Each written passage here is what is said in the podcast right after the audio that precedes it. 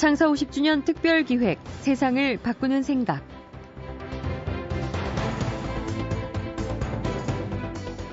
법은 멀고 주먹은 가깝다는 속담 이 사리를 따지기 전에 힘부터 쓴다는 뜻입니다. 그런데 우리 사회에는 정말로 법이 아주 멀고 어려운 사람들이 많이 있습니다. 법이 절실하고 법의 도움을 받아야 할 때 돈과 힘이 없어 속수무책으로 당해야 하는 사회적 약자들, 소수자들인데요. 이렇게 소외된 사람들에게 희망의 꽃을 피운다고 할까요? 이들의 손을 잡아주고 억울한 사연에 귀를 기울이면서 대신 싸워주는 변호사들이 있습니다. 이 무보수로 법률 서비스를 지원하는 프로보노들, 공익 변호사들인데요. 자신의 재능을 사회적 약자들에게 나눠주는 전문가, 이런 전문가들이야말로 진정한 프로 아닐까요? 창사 50주년 특별 기획 세상을 바꾸는 생각.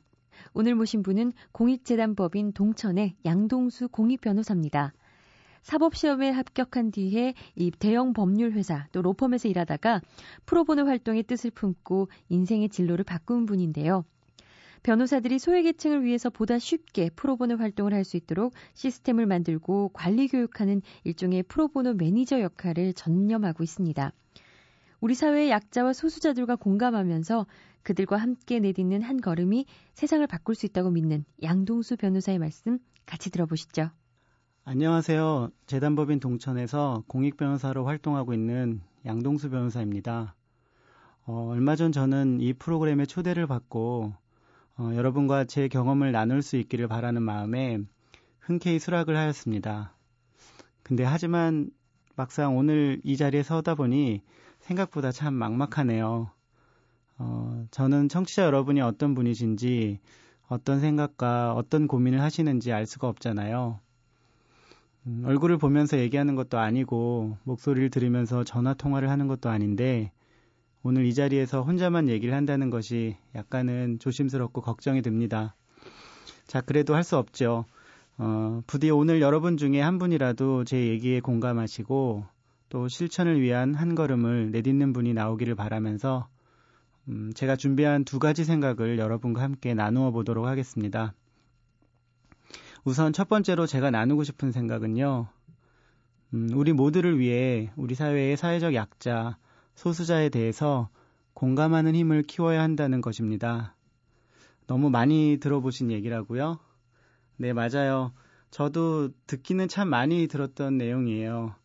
하지만 저 역시 어, 어쩌다가 듣는 것만으로는 그리고 피상적으로 관심을 갖는 것만으로는 뭐라 그럴까 그냥 무언가 불쌍하거나 시혜를 베풀어야 하는 대상 뭐 이렇게만 생각을 해왔었어요.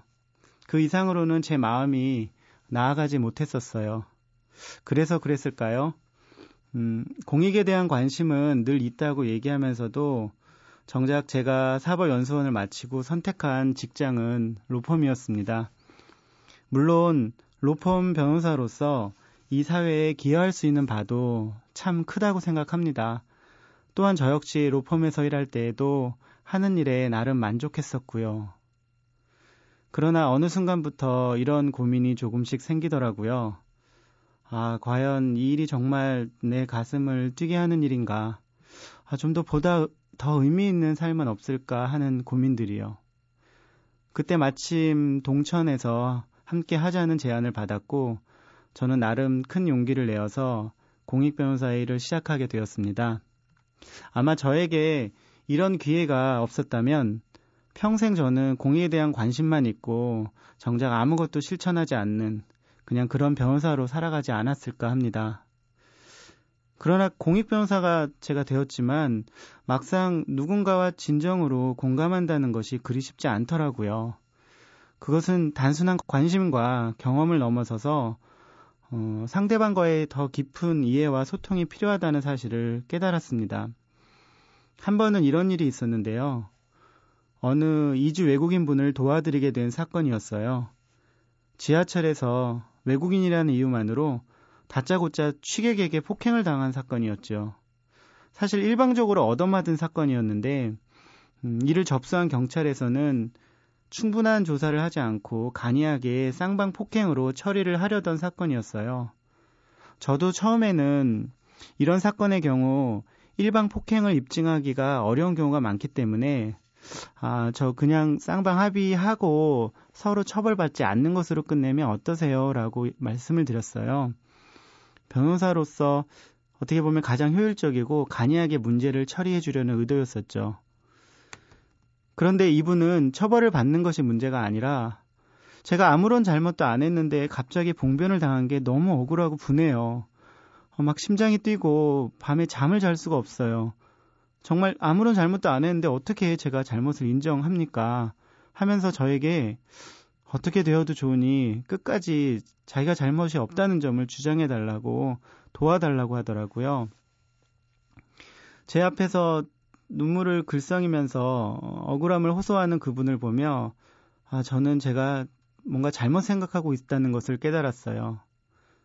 단순히 저는 이 사건에서 아, 운이 나쁜 사건에 휘말린 이분을 불쌍히 여기고 어, 빨리 이 상태에서 벗어나게 해주는 것이 최선이라고 생각했는데요. 근데 지금 이분은 자신이 처한 불의한 상황, 즉 정의가 훼손된 상태에 대해 억울함을 가지고 소리치고 있었던 거예요. 어, 나는 억울합니다. 나를 도와주세요라고요. 그러니까 그 소리를 들으면서 저는 그분이 불의에 대해 따질 수 있도록 함께 목소리를 내어주는 것이 필요하다는 것을 그것이 어쩌면 진정한 공감이라는 것을 깨닫게 되었어요. 설령 법적으로는 실패로 끝나더라도 말이에요. 그래서 음, 동천에 있는 사람들과 함께 지하철 CCTV도 찾아보고 담당 경찰분에게도 얘기를 해서 이런저런 증거들을 계속 제시를 하였고요. 결국에는 그분이 잘못하지 않았다는 것을 인정받게 되었어요. 이후에 제가 그분에게 가해자로부터 금전적인 배상을 받을 수 있다고 충분히 알려드렸음에도 불구하고 이분은 자기를 폭행한 사람에게 그냥 사과를 받는 것으로 비로소 마음 편히 잘 수 있게 되었다며 그냥 끝내시더라고요. 그리고 저한테 정말 너무너무 감사하다고 얘기를 하더라고요. 사실 저는 그렇게 감사를 받을 정도로 무엇을 한 건 아니었는데 그분에게는 자신의 억울한 목소리에 공감해 주었다는 사실이 그렇게 고맙고 감사했나 봐요. 그 뒤로 한 2년이 지났는데 지금도 어, 가끔씩 저한테 메일을 안부 메일을 보내곤 합니다. 예전에 김수환 추기경님께서 이렇게 물어보신 적이 있어요. 어, 세상에서 가장 긴 여행이 무엇인지 아십니까? 라고. 그리고는 이렇게 대답하셨죠. 아마 머리에서 마음까지의 여행이 아닐까요? 머리에서 생각하는 것들이 마음에 와닿도록 하는데 그렇게 오래 걸립니다. 라고요. 혹시, 음, 이주 외국인들이 우리나라에 몇 명이나 있는 줄 아시나요?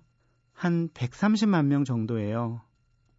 그러면 자기 나라에서 박해를 피해 어, 우리나라에 온 난민들은 몇 명이나 될까요? 우리나라에서 난민 신청을 한 사람들은요, 지금까지 4천명 정도예요. 그럼 탈북민들은요, 한 2만 명 정도 되고요. 정말 우리 사회에는 많은 소수자들이 있어요. 근데 여러분, 어떠신가요? 혹시 이분들을 TV 화면으로만 보았거나 책으로만 알고 계시지는 않나요? 음, 이분들 중에 한 사람이라도 단순히 아는 것을 넘어 삶으로 공감하고 소통하고 있는 여러분의 이웃이 있으신가요? 사실 부끄럽게도 저는 어, 이런 일을 처음 시작할 때 정작 제 개인적으로 제 삶 가운데서 정말 소통하는 분이 한 명도 없었어요. 어떻게 보면 제가 가졌던 관심은 정말 피상적이었던 거죠. 이제 공익변호사로 3년 정도가 지나면서 저도 조금씩, 아주 조금씩 음, 누군가의 목소리를 듣는 법을 훈련하고 또 그 목소리를 찾아가는 법을 배우고 또 삶을 통해 함께 나누는 법을 익히고 있습니다. 그러면 왜 제가 여러분에게 우리 사회의 이런 사회적 약자와 소수자들에게 공감하는 힘을 키우자는 얘기를 하는 걸까요? 아마 여러분도 살면서 작은 일이라도 어, 부당한 차별과 배제를 당해 본 적이 있으실 거예요. 어, 그런 일을 당하실 때 어떠셨나요? 많이 당황하시고 여기저기 막 누군가에게 도움을 요청하거나 물어보시지 않으셨나요? 그럴 때 누가 조금이라도 옆에서 도와주거나 아니 그냥 옆에서 있어주는 것만으로도 어, 큰 힘과 위로가 되지 않으셨나요? 어, 사실 저희가 이분들에게 주는 도움이 무슨 특별한 도움이거나 어떤 혜택을 주는 건 아니에요. 그저 같은 시간과 공간에서 살아가는 사람이라면 어, 누구에게나 당연히 보장되어야 하는 어, 최소한의 권리, 정말 아주 기본적인 인권을 지켜주려고 하는 그런 정도의 도움이거든요. 음, 어느 프랑스 철학자가 이런 얘기를 했다고 합니다. 모든 사회는 그 사회가 배제하는 것에 의해 정의된다고요. 어느 한 사회의 수준은 그 사회가 배제하는 딱 그만큼의 수준이라는 얘기입니다. 나의 삶과 다른 사람의 삶이 전혀 별개라고 자신할 수 있나요? 어쩌면 우리 삶에는 겹겹이 타인의 삶들이 녹아져 있지는 않나요? 우리가 남을 돕는 이유가 음, 어떤 사람에게는 다른 사람의 권리였던 것을 아 이거는 그 사람에게 다시 돌려줘야 된다는 일이라고 생각할 수도 있고요. 또 어떤 사람에게는 아 이건 내가 이루어 놓은 것인데 나의 것인데 내가 베푸는 것이라고 생각할 수도 있을 겁니다. 그러나 그러한 인식의 지점과 방향은 뭐 서로 다르더라도 인간이기 때문에 누려야 하는 최소한의 권리가 어, 누군가에 의해 또는 그 무엇에 의해 배제되거나 차별받는다면 그럼에도 그런 상황이 지금 당장은 저와 여러분에게 아무 상관이 없다고 모른 채 한다면 언젠가 그 차별과 배제란 화살은 우리 자신을 향해 날아올지도 모릅니다. 이미 우리가 그런 경험을 충분히 하고 있지 않나요? 창사 50주년 특별 기획 세상을 바꾸는 생각. 오늘은 공익재단법인 동천의 양동수 공익변호사의 말씀을 듣고 있습니다. 법은 만인에게 평등하다고 하죠. 하지만 그런 법 앞에서 절망감과 무력감을 느끼는 소수자들이 많은데요. 공익 변호사 활동을 하면서 그분들의 목소리를 듣는 법을 훈련하고 또 삶을 통해 함께 나누는 법을 익히고 있다는 말씀이 와닿습니다. 양동수 변호사의 말씀 계속 들어보시죠. 네. 이제 제가 두 번째로 나누고 싶은 생각을 말씀드릴게요. 아, 이미 예상하고 있는 분도 계실 거예요. 네, 맞아요. 두 번째 생각은 음, 앞서 얘기했던 그런 공감하는 힘을 바탕으로 사회적 약자와 소수자들을 위한 발걸음을 딱 한 걸음만 내딛어 보자는 생각이에요. 세상을 바꾸는 진정한 변화는 여러분 안에서 그 한 걸음을 내디딜 때 시작됩니다.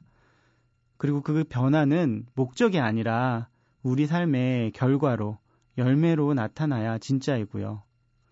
제가 있는 현장에서 있었던 얘기를 해드리면요. 저는 동천에서 태평양이라는 로펌 변호사들과 함께 프로보노 활동을 시작했었어요. 근데 그게 생각보다 쉽지 않더라고요. 아, 그래서 깨달았었어요. 아, 이게 이렇게 순진하게 접근하면 안 되는구나. 누군가에게 도움을 주고 받는 것도 서로에 대한 이해가 필요하고 훈련이 필요하구나. 그래서 저는 먼저 변호사들을 대상으로 음, 어떻게 상대방을 이해하고 도울 수 있는지 교육 프로그램을 만들기 시작했고요.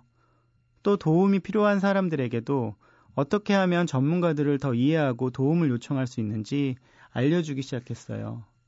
제가 이런 연결 역할을 하고 또 이런 역할, 노력들이 조금씩 빛을 발하면서 서로를 이해하게 되었어요.